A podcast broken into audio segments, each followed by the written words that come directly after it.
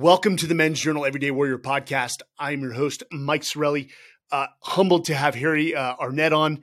Uh, you may have recognized Harry from uh, Wall Wahl Street, um, where it depicted the launch of Municipal, which he is the uh, the, the, co-founder and CEO, uh, paired with Mark Wahlberg and Steven Levinson.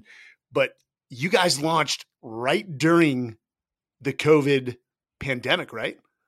Right in the middle of the damn thing. As a matter of fact, we uh, when everything shut down in America, Mike, which was in uh, March of, of 2020, we were about 60 days away from launching the business. So putting, you know, having our products on on uh, available for sale, our a revenue generating moment that every every startup is looks for that moment when you you are going to be starting revenue.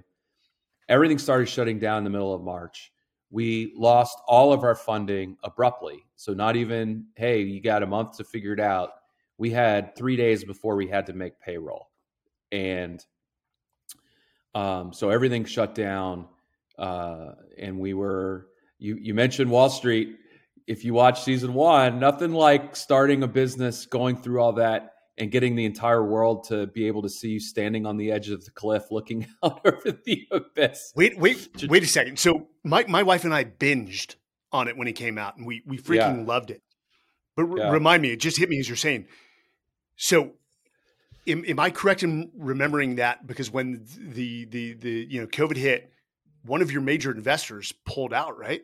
They're like, hey, yeah, this- the the pulled out abruptly because they we were the only startup that they had in their portfolio, which was you know nice that they they invested in us and they had a long history with Mark, a lot of success with Mark, and uh, with a lot of the businesses that he had from F45 gyms to Wahlburgers to other things, and we were the only startup. So uh, we were fortunate that that they funded us from day one to get municipal off the ground because it, it really it fit into their portfolio. They loved the they loved the positioning. They loved um, they loved it, just everything about the business.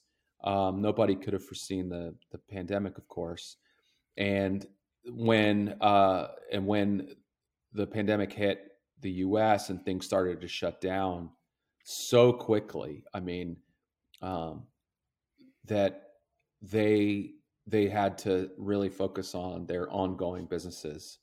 So they they had to pull pull the funding and the the mechanics of that were we were getting funded in tranches like most every startup does. If we hit certain certain thresholds, Mike, we would get our you know we get our funding, we would revisit it. We were four days away from the next funding tranche when they pulled out. So we had four days to to figure out how uh, how we were going to make payroll, how we were going to pay our bills, and you know we had 13 employees that had left the comforts of uh, security at, at bigger places to come join this wild ride, and we had to we had to figure all that out, and it really was like living in uh, a simulation. A simulation. Oh, wait, there are a lot of business, yeah, yes. There were a lot of times I woke up, Mike, and it was like is this really happening to me? Like how how this happen?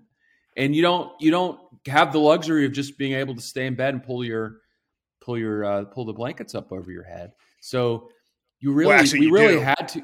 You, you do have the power. I guess you can. Yeah. I guess you can, and then everything will will blow up. But um, it really was um, in some ways everyone was healthy, uh, which was great. Like we didn't we weren't in an industry um, where where the you know real sickness really uh, affected the, the, people and families. So we were lucky that way, and we had to focus on the things that mattered the most to us, the things that mattered the most, literally to the business, to keep us going, to get to the next day.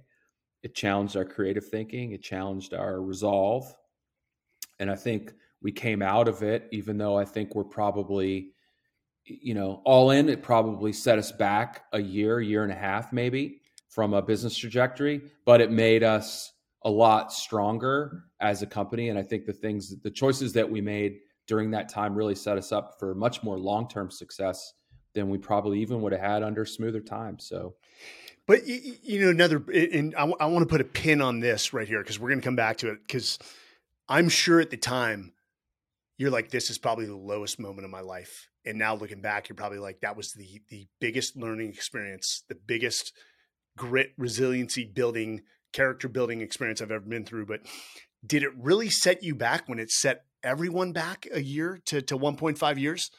Um, just giving you a, a different optics on that. Um, Mike, it, thank I mean, you. You chiseled you you chiseled away my perfectionism again. You're absolutely right. I guess who, who cares? Timelines are irrelevant, you know. Um, so no, I just I think my expectation going in, leaving something, uh, leaving something that I love, leaving something that um, you know quantifiable, frankly, uh, yeah. uh, and then yes. comparing that, you know, just based on even before, but in the in the in the context that you just bring, yeah, absolutely, we're we're right where we should be in, ahead of I think where our expectations were as far as what we think the brand is meaning to people um, and just the the level of connectivity that we've been able to have internally and with the people that buy our products. What so you know it almost added a story to municipal that you didn't intend to be part of the storyline because of of the of the promotion. But um, hey, well, you know what that that one point that one year to one point five years in your expectations, I call that. Uh, and you know, I wrote a book called The Everyday Warrior. The the the podcast is called The Everyday Warrior. It's because you, sir, like uh, like all warriors, hold themselves to, to to high standards. But here, I want to back up, and we'll get back to this. Give people you know over three to five minutes what what, what your background is, especially with uh, with TaylorMade and Callaway, and then who the hell came up with the idea of municipal? I, am assuming it's you.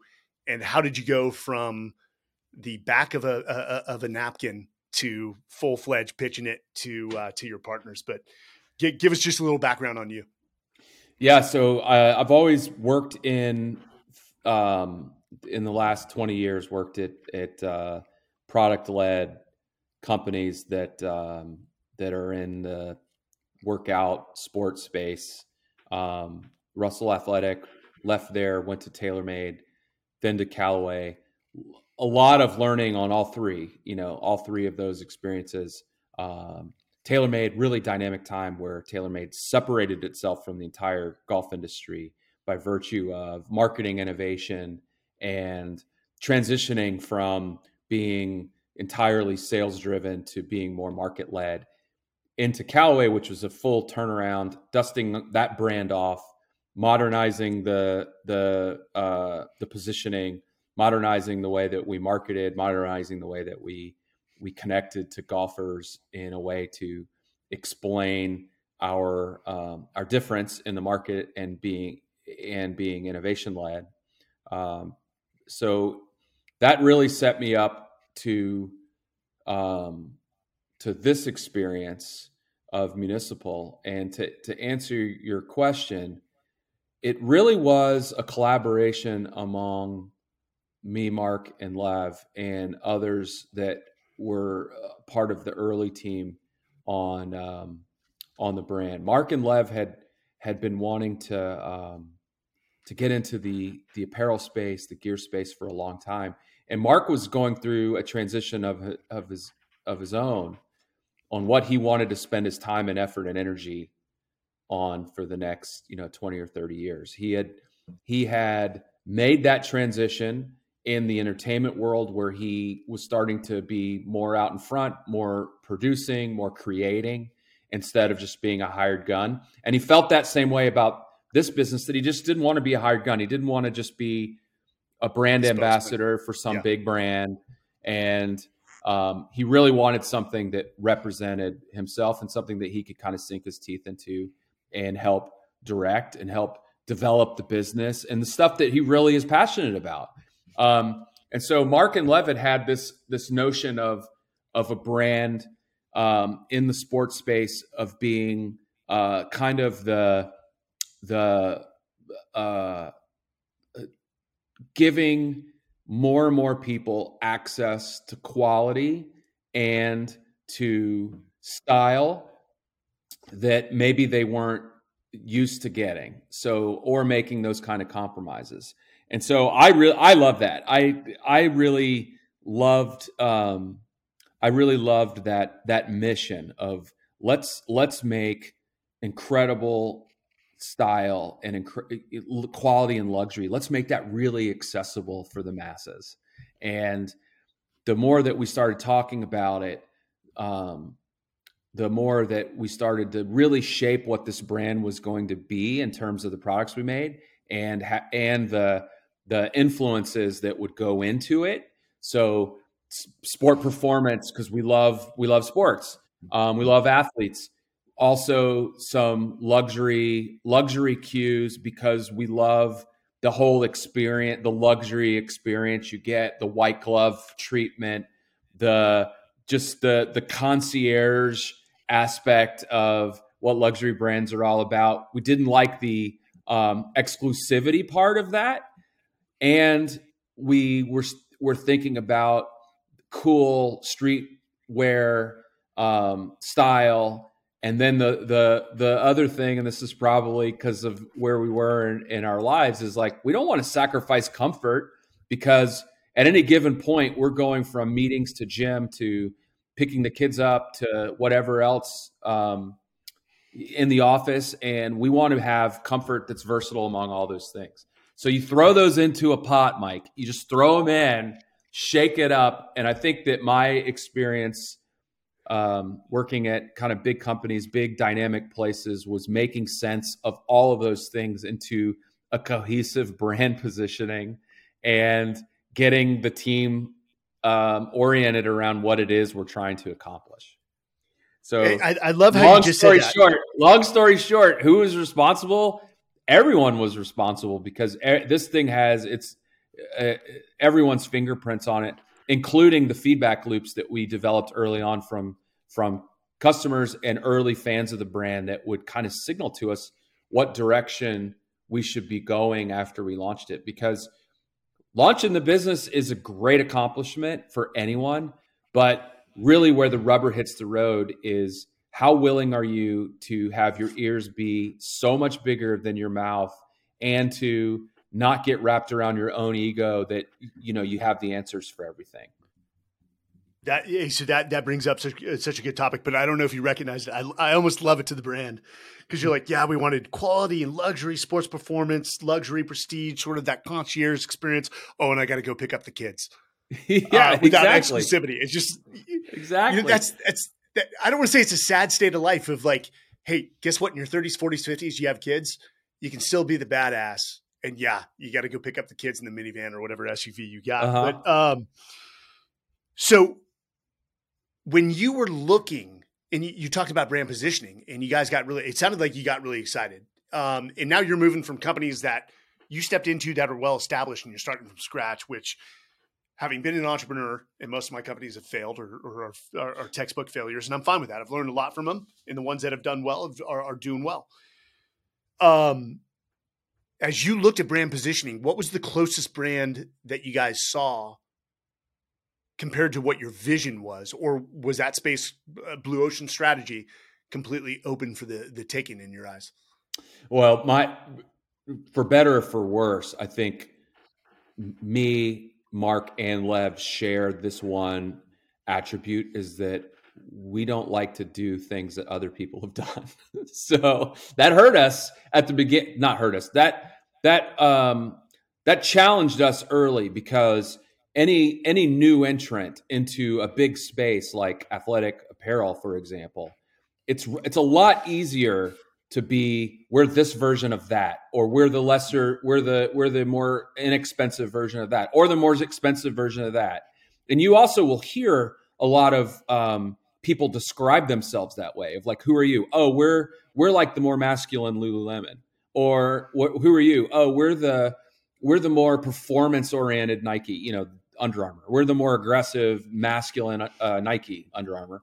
We're the more um, we're the more coastal version of lululemon million companies and so we yeah. we didn't yes. like that we didn't like that you know we wanted to be our own thing and we thought that um, we thought that if we could create our own lane and do our own thing, that would be a much bigger chance for us to succeed because um, internally and externally, every play that we ran that was going towards that positioning was going to be correct just because it was our own positioning.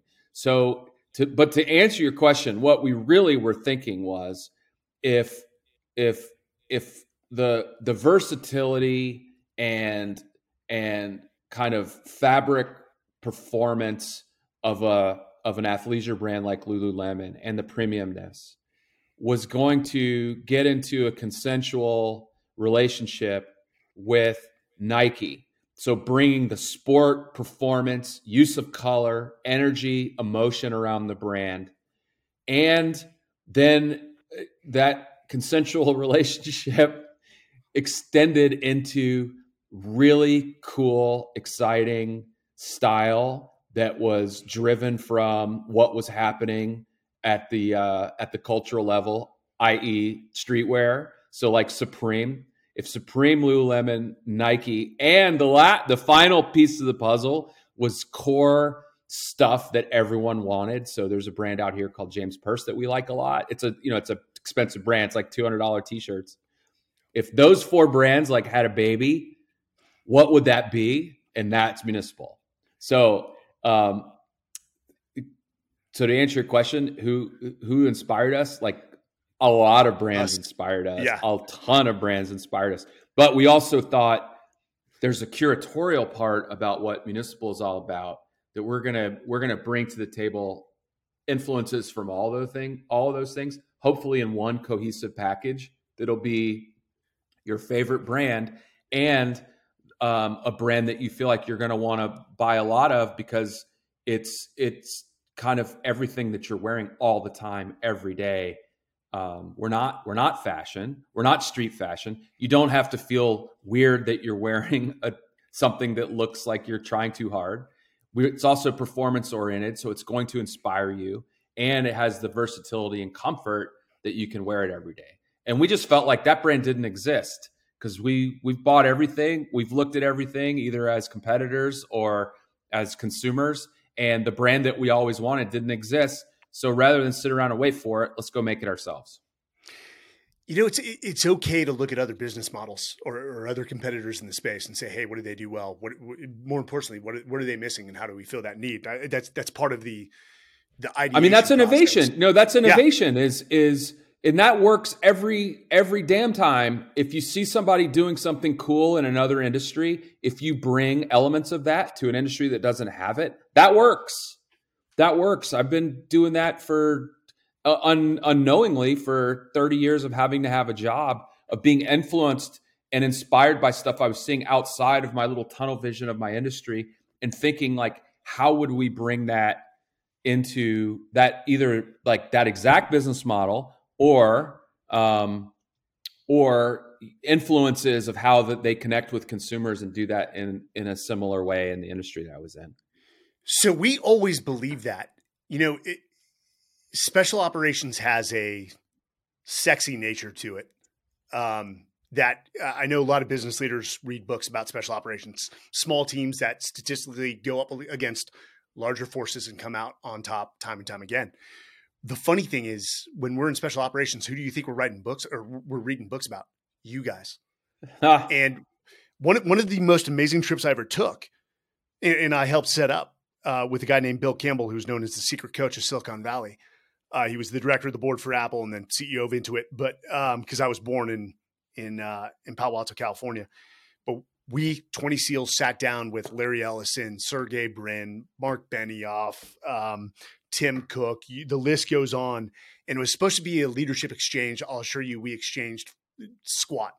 We were writing down and listening to these these world class, cutting edge leaders, the entire team, and we took so much away that people were like, "Well, what does it have to do with special operations?" And eh, to which I reply, "Every fucking thing, everything." Yeah. How they run their organizations, the best practices. I I just interviewed a surfer, 1977 world champ and this guy's ability to reflect on what he learned, and, and I'm not a surfer. What like I took so much away from it. I'm like, okay, I need to implement implement that in my life, implement that in my life. Um, but dude, I want to say here, you know, it's it's everyone is trying to differentiate themselves, and you guys have actually proven that you have. But I, I'm I'm not kidding you. three times in the last 60 days, I've heard people commenting like, Hey, you know, we want to come on your podcast. We're creating this product or the service. We're differentiated from everyone else in the space. We're pretty much like the Uber of apparel. And I'm like, everyone is saying the Uber of this. I'm like, then that's not yeah. really uh, differentiated. And maybe there is no true, you know, differentiation, um, especially in a space that you guys stepped into that's dominated by some giants. That's, dude, I think I'd be the guy in the room that are like, hey, let's let's think twice about this because we're we're stepping into. Is it safe to say you guys stepped into a saturated market? I mean that that's a huge. Yeah, challenge. I mean, I absolutely. I, I, always remember that that saying like if if the reason you're starting something starts with the, how big the market is, you probably don't have a great idea. So we kind of started with the idea, and then um, and then figured out where where it was going to fit and going after a niche that turned out to be a pretty broad swath of a pretty big market. You know, the addressable market wasn't where we started. We started with what would be what's the thing that we feel like is so needed by everyone that doesn't exist. Not how big is that market? You know, the market in the United States is 100 billion dollars.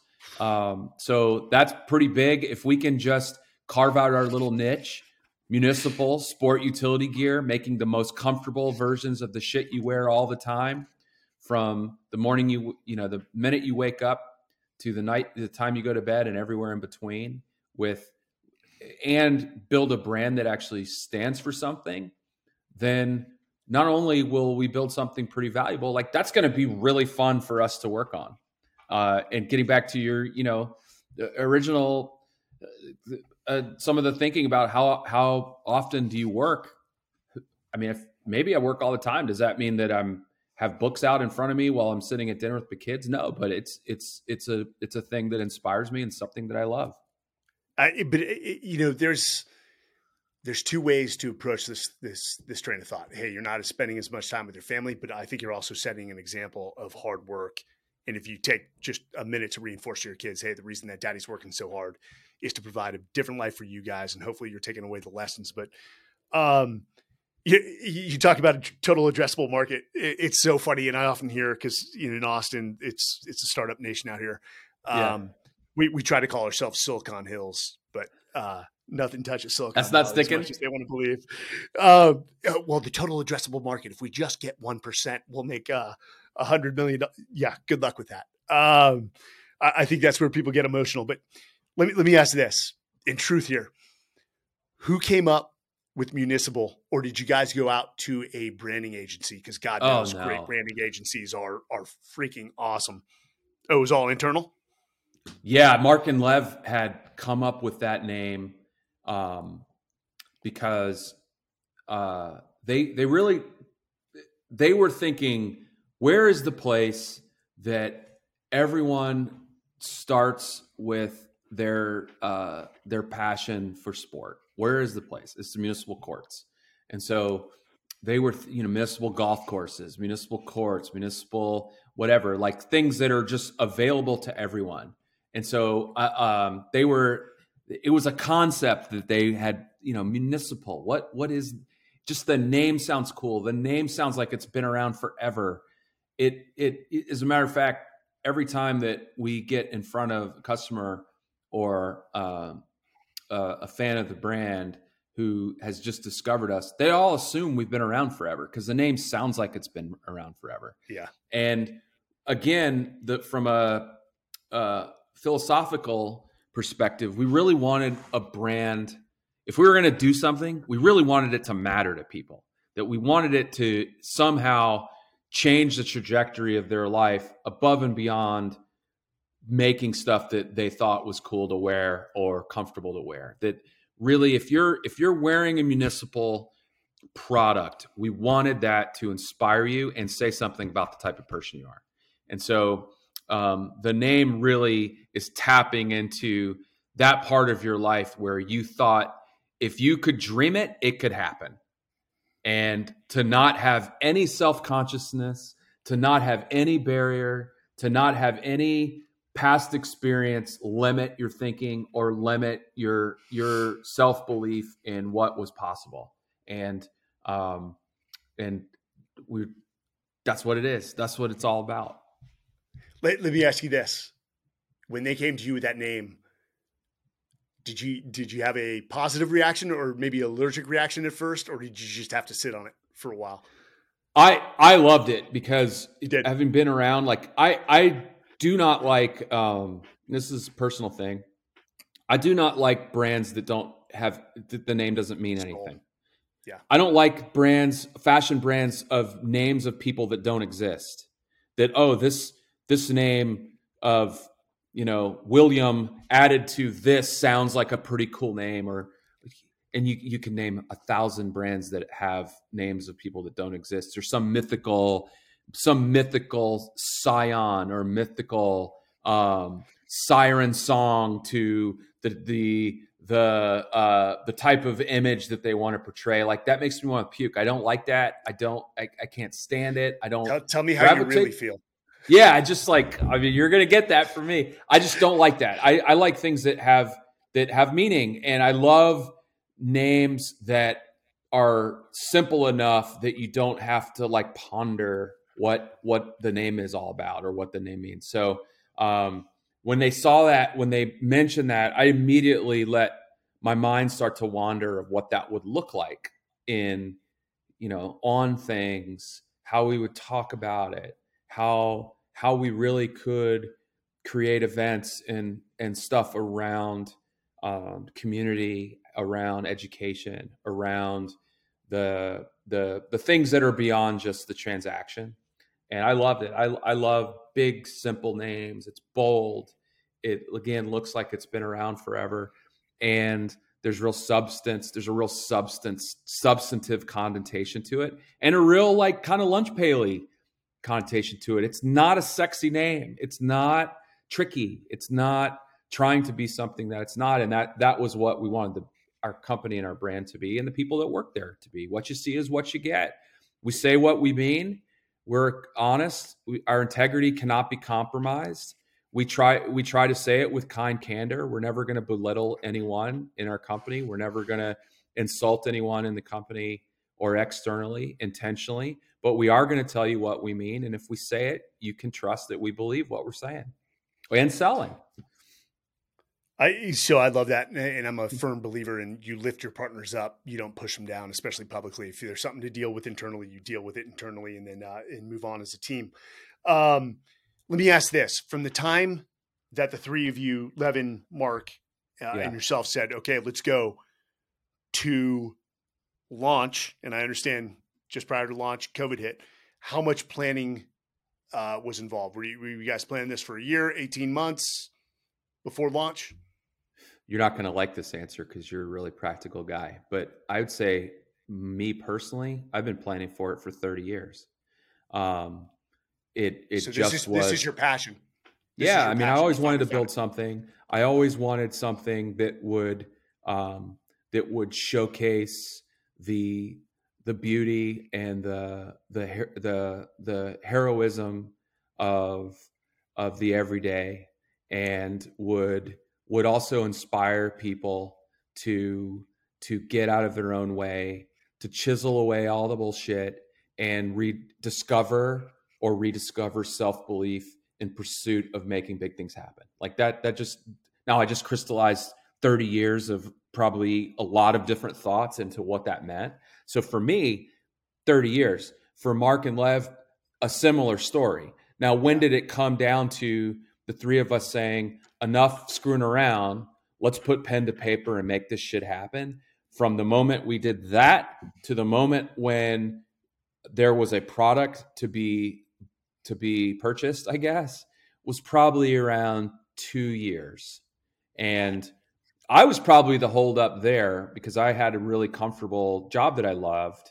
And, you know, we I was trying to think of I was trying to not force myself into this binary thing of like I either can do this or I have to leave and go do this. So I was like, okay, let me not let me let me stay in the middle somewhere and figure out what's what does that space in the middle of those two that binary decision look like try not to force myself down into the you know the fallacy of, of binary choices and um And uh, where I, I, would say that's good advice 99% of the time. In this particular case, it was the horror, it was the worst thing I could have done because it it it it it forced me into a stasis that was really unhealthy to live in between those two worlds.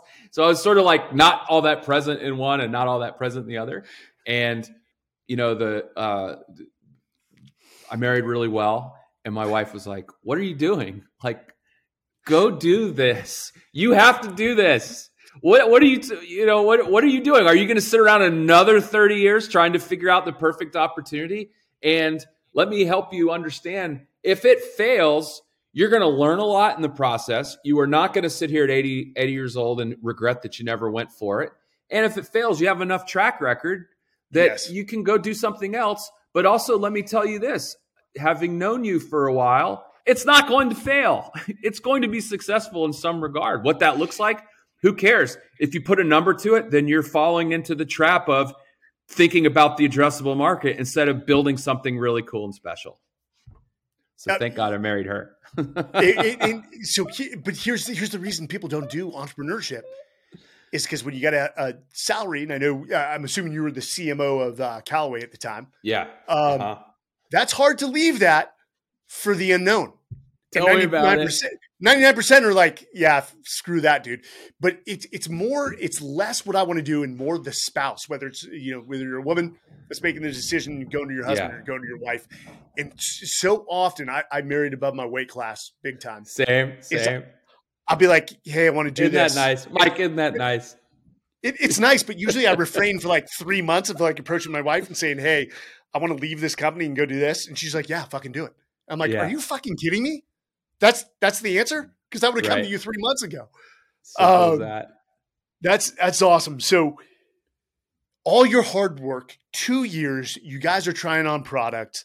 Uh, let me ask this before you go in: Have you ever been emotionally attached to a product, and then Mark and Levin, your your partners, are like, "Yeah, we don't like it."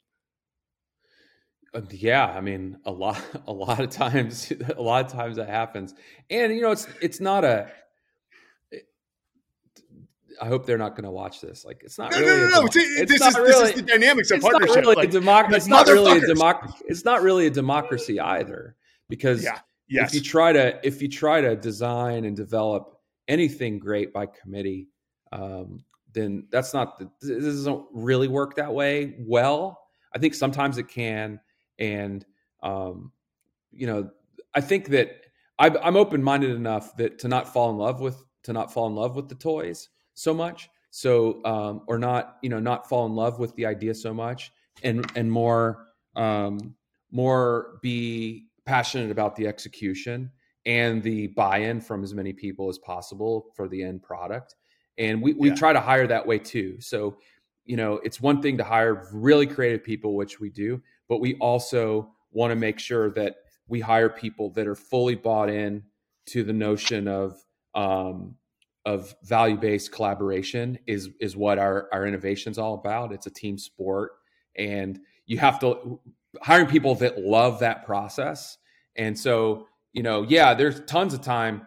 As a matter of fact, it makes me a little nervous when I show them something that we have have come up with, and they're like, "Great, we love it how it is." Because then I start to question, "Are you really engaged in this?" because because uh, that's too easy so a good example of that, Mike, is we have we have um, shoes. We're launching a shoe in the middle of the year and uh, towards the end of the year. Now that's audacious too. The company of ours will really yeah. launch a shoe, but we had yeah. an awesome concept um, that's very it's it represents our brand so well, and you get three people that are passionate about shoes in a room. You're going to have three really different opinions about what they should be, how, what they should, how, what the technology should be, how prevalent the technology should be, what you should be using it for. So that whole process, I think, with the team and our partners that are helping us uh, make the shoe and bring it to life, has been really, really healthy because um, because it it sort of expands the uh, expands the um, the set of data that you have going into something. So, uh, but at the end of the day, again, it's not a democracy. Somebody's got to make the call. And somebody so, has to be willing to say, if this thing fails, you do not have to look at the process. You do not have to look at you got. You just got to look at one person, and um, and that's why I wanted to start a company. I wanted I wanted the ball. Give me the ball. Have, eh, just like Michael Jordan. Um, yeah. And, and, what's that quote from Michael Jordan? Like I've, I've I've uh, get, you know taken nine thousand shots, been trusted with the game winning shot like three hundred times, missed, and it's because I fail that I succeed. But there's two points right here, and, and and usually just I do this more for me than the listeners, but one emotional attachment, and I think this this for some people who have the ability to reflect and learn. I think with age, you learn to become less emotionally attached to things because you realize I don't have all the answers. If you ask 25 year old Mike as a SEAL, like whose way is the right way, it's 100% mine. And now I see that if somebody's more passionate about something, they may see something that I don't see. And so I've, I've become less emotionally attached. But I'm dealing with this right now, Harry. And when I've got great partners, a guy named Andy Stumpf, who's been on Rogan like six times. He's got one of the largest podcasts, Cleared Hot. And Nick Cush, who's just getting into business, who's one of like the world renowned skydivers, is we're a partnership. At the day I at the end of the day, Andy and I founded the company but I'm the majority, you know, equity holder. Yeah. Is yes, collaboration to a point. Listen to people, put your perspective aside and try to hear what they're saying. But at the end of the day, you can't this this decision by committee will never work. And the buck has to stop with one person. And now, guys, fortunately, I, fortunately now, Mike, those kind of decisions don't get us killed where they would have when you're 25. Uh, yeah, yeah, yeah, yeah, yeah. I mean, I I mean by committee. I mean by committee. I mean, imagine, imagine this is will be easy for everyone to understand. Also, uh, I should full disclosure. I've never been a SEAL, so I just want to say that. So anything I say that's not right, leader, same wrong. thing. No, no, no. Can you imagine? Can you imagine being on a mission and then having whoever was the the uh, the mission leader turn to the team and say, "What do you guys want to do?" I mean, how's that mission going to go down? Uh, actually, Mark was in a movie where yeah, right? they did that, and yeah. it turned out uh, horribly. That's, that that's a whole different subject. One, he yeah. did a great job with that film, but um, no, that that's a key point. Is heavy is the head that wears the crown. In your title, at the end of the day, even though there's there's there's multiple co-founders, is CEO, and the buck stops with you. And sometimes it's making that hard decision, which I, have found that a lot of people just don't want to make that hard decision, and it's not what's best for people; it's what's right for the organization, and, and that's uh, that's hard. Hey, let me ask you this, man. So again, we, we hit it early in the podcast. You guys, short of launch, COVID hits. What was the lowest moment for you? And, and don't don't everyone questions their decisions. Where and I know for me, it's like when I'm at my worst, I look at my my my wife and I'm like, I think I made a huge mistake did you hit that at some point during COVID and just say like either I think I made a huge mistake or hey I think we're going to fail? Um, and even people who I know are the most resilient that drive through things have that moment. Did you have that moment during COVID? I didn't have the I didn't have that feeling that we were going to fail. Um, I I felt every day that the that if I didn't bring my best that day, that people were going to lose jobs. So I, but I didn't feel like municipal wouldn't exist. We were far enough along in the planning where I could see this is something that has real um, potential and value. What it, what the value is, who knows? But the value isn't zero but I just felt the keen sense of responsibility that I didn't want anyone to lose their job. I did not want anyone to have COVID and the yeah. uncertainty of not being employed. So, um, so which low days were they? Were they all of them? Because that's a lot of fucking pressure. And I think that um, in hindsight, what uh, what I did sort of instinctively um, and some some consciously is I really leaned on my values hard, hard. And I challenged myself to not be the smallest version of myself during that time, which is a natural thing to hole up and, you know, cocoon up. I challenged myself to be the largest version of myself. And um, and to to um, to put myself in motion. So there's um, there's something that uh, that really inspired me years ago, and it was somebody. It was actually talking about by being bipolar, and this person said, you know, when you're bipolar and you kind of you have these big swings from euphoria to depression, Yeah. and Yeah. when you're when you're in your euphoric part, you that's the, the nice part is that feels really good and you feel like you're unstoppable. The and uh bulletproof the the challenge is you feel like you're bulletproof. So you don't nobody you don't bulletproof. weigh- yeah, you don't weigh you don't weigh risk. You don't weigh um you don't you don't synthesize data in the same way. You get tunnel vision. That that's a problem. And when you're depressed i think everybody can understand that. That, that makes you feel like Yeah. you're in you're you're you're vulnerable to everything. And the um, this is a really simple construct but when you're when you when you are aware that you're in that euphoric moment that's the time when you need to force yourself to slow down.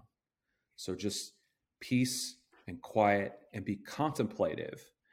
So and then conversely when you're in that depressive state that's the time to force yourself to get into motion. And so if in, as simple as if you if you're feeling depressed um, which we all have those moments of um, of feeling vulnerable and feeling uh, whether it's imposter syndrome or whatever that that really gets you um, that holds you back get into motion make a phone call write something down go for a walk. Don't just sit there and let your own you know your own uh, brain chemistry or or words in your you know your the, the bad voices in your in your brain pound you down. Um, and so i really was thinking about that a lot during that time. It was like when i felt down and i felt alone and isolated force myself to make a phone call call a teammate get on a zoom call and just connect call my partners come up with something think about the future you know whatever it is. And and that that really helped helped me as a leader during that time when leader being the leader is alone under it feels alone under the best of circumstances. So Heavy is the head. Heavy as oh the my head. god it's just like it's so it's so lonely. People stop telling you things. They stop talking to you. They you know it, it, uh, so that was um to answer your original question i would say every day. Every day i was in Yeah. i was challenging myself to to not cocoon up and and and feel like the grass was greener and to uh from a personal standpoint go back to my values and from a business standpoint go back to the vision of what we wanted to be and that that kept me optimistic. Um, even in a time when there wasn't a lot to be optimistic about. No, it, it, which which makes two questions. But it, it's interesting you say about depression in just forcing yourself to move. If you look at national disasters um, across all spectrum of national disasters and survivability, the, the the higher survival rate is for those that actually leap into action, just keep on moving or or conducting some more sort of action. It, in a lot of ways, it has to do with victimhood. When you're in depression, you feel like a victim, and it's very easy to stay there. Let, let me ask you this, because you know here you're you're built differently than most people and you can see hardship for what it is and that you need to keep moving forward in some way even if that's one step forward in a way. But for a lot of the people that joined municipal also took risk compared to you did you find you had to leap into maybe explaining the vision and cheerleading or coaching people to stay on on the path despite the let's be honest covid was was fucking horrible. I felt like i was back on deployment like stuck on a base overseas that you can't leave and it's a small base. Did you find that you had to like lean on those leadership skills you knew you had you learned over the the, the 30 years? Uh, did you find you had to like actually lead at a greater extent during those times? Absolutely. And um i guess i also to mike i i didn't feel i did not feel like i needed to get in front of the team and tell them that i knew i knew how we were going to get out of it Mhm. all i all i really kept going back to was we we've gotten it to this point because we have a great idea. We've gotten to this point because we have been committed to this. We have this thing going on that's way outside of our control. We, meaning Mark, Lev, and I, are committed to this business. We are not gonna we are not gonna bail on it. It's going to look different. So we're gonna have to really preserve cash, which is going to put it's going to feel different, but guess what? There's a pandemic here, so life is different. And but we have enough faith in ourselves and we have enough faith in the the group that we're going to figure out a way to to get through this and to to come out whatever if there's another end of it we're going to figure out a way to come out a better a better company and a better group and um, that's all that we can commit to because I don't know what that looks like. I just know we're going to launch this business at some point and we're going to get through it and um, we're committed. That that was really as simple as it got, and to remind the team over and over again that that's the case. And we didn't have all the answers, but I I must have said a thousand times, I don't have all the answers, but I know somehow within this team we're going to come up with something that we can all get behind and keep going. That's that's that's inspiring. So you guys have made it through COVID. You're thriving. Where does municipal go from here? What are you most excited about and leading it into the next uh, decade? Got new categories. Where I mentioned I mentioned shoes. Shoes. I'm so I'm so pumped up for what we're doing in that category. I'm really I'm really excited for that. I think people are going to be really in, jacked up about the product we have and what our take on it is. We're opening up our first retail locations this year. Um, yeah, so we got we got one coming in in the fall. Um, LA here in San Diego, and we oh, got one coming in LA. We have one coming in Las Vegas where Mark is, and so we we're going to go from like having only being online for the most part to having maybe as many as maybe six retail locations in the next year. And I think our concept, I'm so excited about that too. So it sort of like represents our brand. Like who would who would who would your retail concept remind you of? It's like I don't think it's going to remind anybody of anything. I think they're going to walk in and think this is the place I always wanted to exist. Um, and then we're expanding internationally over the next two years, which we're really excited about and then you'll start to see us in more places, I guess. So um, we feel like, just in in classic terms, we feel like we've proven the concept, and it's time now to expand, and we're scaling, which brings a whole other different set of problems. So maybe have me back on in a year and see how big the bags under my eyes are, and uh, but people are going to start okay. seeing us seeing us a lot more. Yeah.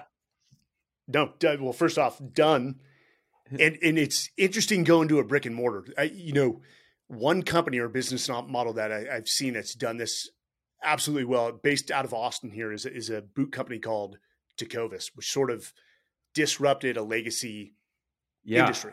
Um, but they're brick and mortars, and I'm sure you guys are focusing on customer experience. But the second you step into one of their stores, one all you smell is leather, and before you know it, you've got a whiskey in your hand with one of those big ice cubes and yeah. it was just done well, man.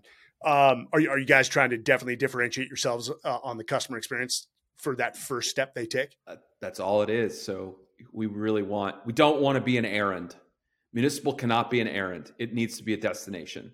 So when you go there, we want you hanging out. And I think the the cool part about our brand is we literally are the favorite brand of people from from 13 or 14 to 90 years old. So you can imagine what that might look like and feel like in that kind of that kind of environment from the types of partnerships we're bringing in mm-hmm. to um, the types of programming i say the types of events we'll have because also the name municipal if we're there it has to add value to the community we don't want to just be some dumb retail location that you an errand that you have to you pass by and think i'll pop in and buy a pair of underwear that's not what our brand's all about so um, the customer experience is everything to us. We've started with we started with that. If if we're walking in, what are the things that we would want to have happen in a pretty large format environment?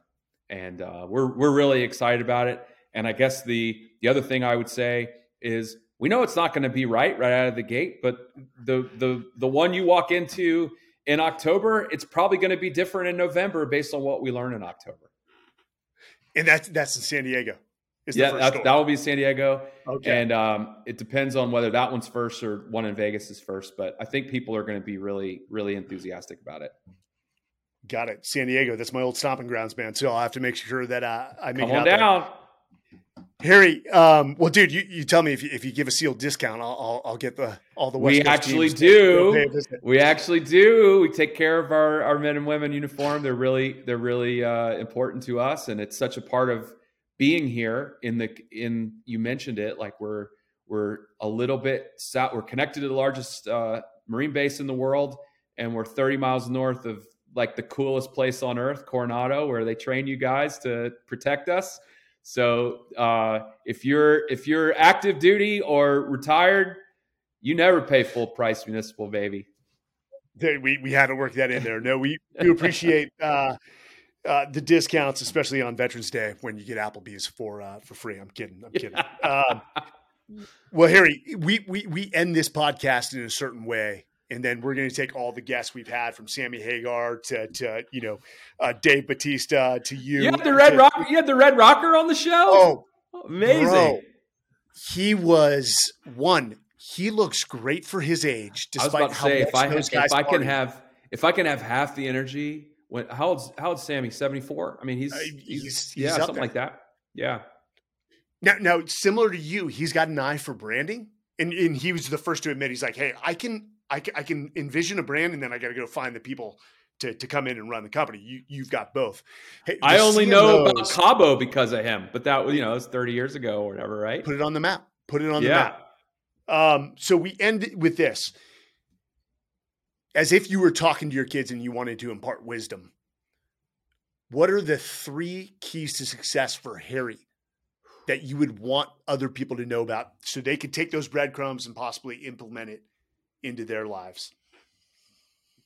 Well, I, I number one is if the only way to to the only way to real like happiness and contentment, which which ultimately will be success, in my opinion, is to follow your values and to follow them. If if you're going to follow them, you have to know what they are. so the earlier there's, it's never too early to talk about that um, with your kids, and then the the the second part of that to me is it's pretty easy. Dream it up plan around it hustle repeat. It's as simple as that. Nothing great exists in your head. It all exists out there. So get get out there. Try stuff. Don't be afraid to fail. Um, and then the the the third thing is uh, which is equally as important is don't try to meet someone else's expectations. Just it's talk about fool's gold, Mike. If you try to meet other people's expectations, you're never going to meet your own. So, you know, always set your standards higher than everyone else's and um, do what you want to do. Follow your own passion, not the passion of somebody else. If you're if you're a doctor because you're you're your your your parents wanted you to be a doctor, you're not going to be a very happy doctor. And if you're not a happy doctor, you're not going to be a very good one. It's written in this uh, this book right here. Um, is know thyself. No one can define success other than you, man. And we were just. I was just talking to Pat Williams in Orlando about it, uh, who has a radio show. You know, I, I learned from a guy named Dr. Jonny Kim, one of the most remarkable human beings. I went to BUD/S SEAL training with him. Uh, L.A first generation Korean uh, American. His dad was an alcoholic, abusive. He actually called the police on his dad in his senior year. Uh, there was a standoff. His dad was shot and killed. But Navy SEAL was awarded the Silver Star, then the Bronze Star, two two battles back to back. Navy sent him back to college to uh, to become an officer. He finished uh, mathematics with a 4.0. They wanted to send him back to the SEAL teams as an officer. He wanted to become a Navy doctor. He got into Harvard, became a Harvard educated doctor. Three years after being a doctor, applied for NASA. Out of 18,000 applicants, he was one of 12, 12 selected became an astronaut. All of this by the age of 34. What a failure. And, uh, dude, I know. We, we, we say he's the least hardest working man in the SEAL teams, and he's still the most humble, kind, empathetic, respectful dude. But he said he had the hardest time because his dad had a very different definition of success, and as a man, he had to to to I guess rectify what he wanted and what he defined as success. And he said he wants that passed on to his kids. Don't be me. If you want to be a pianist, just pour into it and follow your dreams. Um, I, I, found that powerful. I do have to ask you this: follow your values because it sounds like a hallmark card, and, and I believe mm-hmm. it. Is there a, a, a scenario where, for expediency, just to secure success, you had to comp- contemplate breaking your own values? Values. I, I think it happens all the time. Um, you know, you're in any leadership role or any any pursuit, you're constantly challenged um, by things that are going to be more convenient. It's more convenient not to. It's more convenient um, and, and easier. It's a lot easier to just avoid telling somebody something if you value if you value integrity and you value um, you know th- learning and it's a lot easier to avoid those kinds of things certainly. So it happens all the time but if you know what they are then yeah. the path becomes a lot easier. It's it's it does it's not it's not complex really you know? Um and you learn a lot of that you do you do learn from experience and you do learn from getting older. Mistakes. Yeah. Yeah and you learn the mistakes and you kind of go back and realize the times that that I was unhappiest were the times when I felt like I was really outside of yeah. those values. Yeah on any given day, what needs to occur for you as a man? Workouts, anything, family time, what is it for you? Mine is absolutely getting a workout in, getting cardio in, not because it makes me look uh, like the chiseled beast that I am. Uh, I'm not a chiseled beast, but it's the only thing I have found that gets my brain chemistry right to get out of my head and feeling like I'm going to live a life realized. So I have to do something. And I, I've forced myself over the years to embrace the fact that an imperfect workout is better than no workout at all. So even if it's 15 or 20 minutes of of 13 minute mile pace around the neighborhood, like looking like an old guy, that's so much better than doing nothing. Um, for for my brain chemistry and nothing else. You may have in, inadvertently just told people it's okay to just go to the gym and be on your phone the entire time. Uh, uh, we'll, we'll, whatever we'll it takes, whatever it takes. So, uh, first off, leading into this question, how many hours a day do you think you work on uh, on your given companies?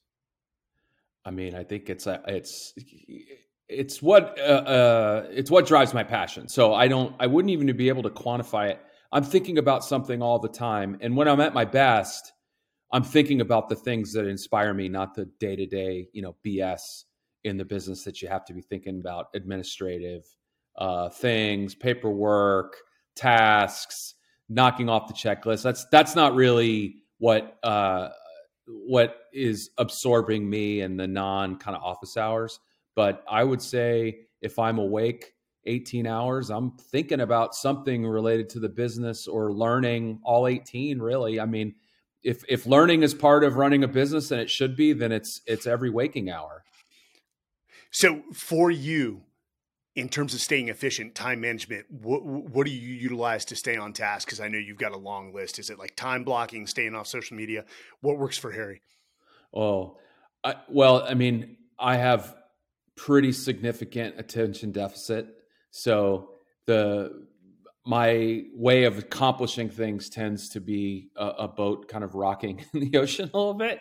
So I have to plan like the next day, the night before, and um, it, I'm also at the same time I don't love surprises. So if I can get a picture of how the day is going to be the night before, I go into the next day a lot more calmer and a lot more confident that I'm going to have um, that I'm going to add value to to the business and the teams and our customers and stuff the next day. So it always starts the night before. And again, it's just like a workout. I don't have to make that perfect an hour, you know, workaholic, sit there. It's it's literally look at my phone and get a picture of what's going to happen um, for that day. And then also that drives a lot when I want to show up, uh, literally show up in the office because um, that's the other thing about about um, being a, an entrepreneur and having your own business is is is you don't have to conform to however you've worked in the past based on whatever the the industry or or company requirements were. You you you really can set it up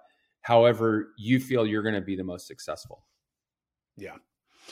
Currently alive today who do you respect or look up to and why it's not really a person it's a category and honestly it's working moms i mean the the working moms of the world are the heroes to me. I have a bunch on my team, and it just it blows me away what they're able to accomplish and the mm. requirements on uh, their time, their emotional energy, but uh, to also hold that their family requirements and um, and having careers is mind blowing to me that that they're able to do it. I, am fortunate that uh, that I don't have to I don't have to live up to that standard. to to sacrifice all your your needs for the good of your children to to give them a better life, man. I agree with you. I did have sort of a reminiscent sort of vision of Bill Murray and Kingpins, but that's a different story. If you've ever seen that clip. Um, I have. I was looking. Lastly, I was looking for my. I was looking for my rubber hand to pull that out. But yeah. So hey, lastly, man, what what what would you want the listeners to take away from this podcast? There's no such thing as perfect, and I, I found as as um, somebody that that started my own company, co-founded a company pretty late in my career. You know, I was 49. That what had kind of gotten in my way was certainly not desire, but a misconception or a misperception of what is required to to uh, to do that. And um, I guess the big headline is whatever you bring to the table is enough is enough at the end of the day when you're in it. Um, but you got to just get going and get out of your head. Throw away any any constructs you have that have anything to do with perfectionism because that'll get in your way every single time of actually accomplishing good things. Perfection is a is a fucking mirage. It, yeah, it really is. It's, it's fool's gold. Man. It's fool's gold, isn't it? I mean, it's. uh I wish. I wish. uh I wish this version of me could have told the 22 year two year old version of me that, or the 12 year old version of me that. That would have saved I, I, me many, many years of heartache. I just had Steven Kotler on. If you know Steven Kotler, yeah, like 14 uh-huh. novels. Okay. He just wrote a book called Gnar Country. Um, and it's all about the superpowers of aging. And he taught himself to park ski at the age of 53, which is unheard of uh, within three months. And he was doing some major treks. But the superpowers of aging, as he said, is one divergent thinking, creativity, intelligence, abstract reasoning, empathy, and wisdom. If you can tap into those, it doesn't matter how old you are you can do anything that you put your uh, your mind to more so than your 22 year old uh, self. That's that's great. So Harry, last question, man. When all is said and done, and, and we we asked this to Steven Kotler, who's the last one. He's like, ah, I'm not concerned about this, I, and I, you know that's that's fair. I beg to disagree because it does. It, it does. I don't want to say haunt me, but it concerns me. When all is said and done, let's say that's 50 years from now for you in your 90s, maybe young, young 101 what do you want your legacy to be? What do you want to be known for? It could be because I just watched um, the boy, the mole, the fox, and the horse. If you've seen that that show, that movie, or it's a book, but I, I really, and I say this to to my kids, I really just want people to remember that, um, that I was kind and I tried tried to give voice to those that didn't have it, and uh, and at the end of the day, and that's what I tell my younger daughter that every room was better because I was in it. That's kind of it, and and I guess I guess what I'm getting at is is everyone's story is their own story, and if you're if you if you're trying to model your life or your career or your success after something you read or or the way Bob Iger did it or the way Nelson Mandela did it, then you're really missing the point because it's only written that way because someone chose to write it that way. but really what it comes down to is the people that are the most successful and the and the happiest are the ones that are doing it their way authentically. That's that's the bottom line. I love it. I love it brother harry i've i've learned a lot on this podcast man um, I, I want to congratulate you uh, definitely definitely haven't watching that that that series which was a great series and watching you struggle, which requires a bit of vulnerability. Uh, not a bit. I'm glad that was entertaining for you, Mike. I'm glad oh, the struggle was so entertaining for you. it's been hey, sometimes it's better to watch others struggle than than to go through it yourself. But we were Amen to that. for you. Amen to that. And brother, you guys are here today in municipal. We're still here. I, we're still here. I can't wait to see these uh, these stores open up. I can't wait to see the uh, the shoe line. Of course, we'll drop the link everywhere, man. And if people can't find municipal. The the problem is you, not uh, uh, them, not not you. So again, thank you for coming on, man. Thanks, All right, Mike. guys, this has been the Men's Journal Everyday Warrior. Thank you for joining us. Until next time.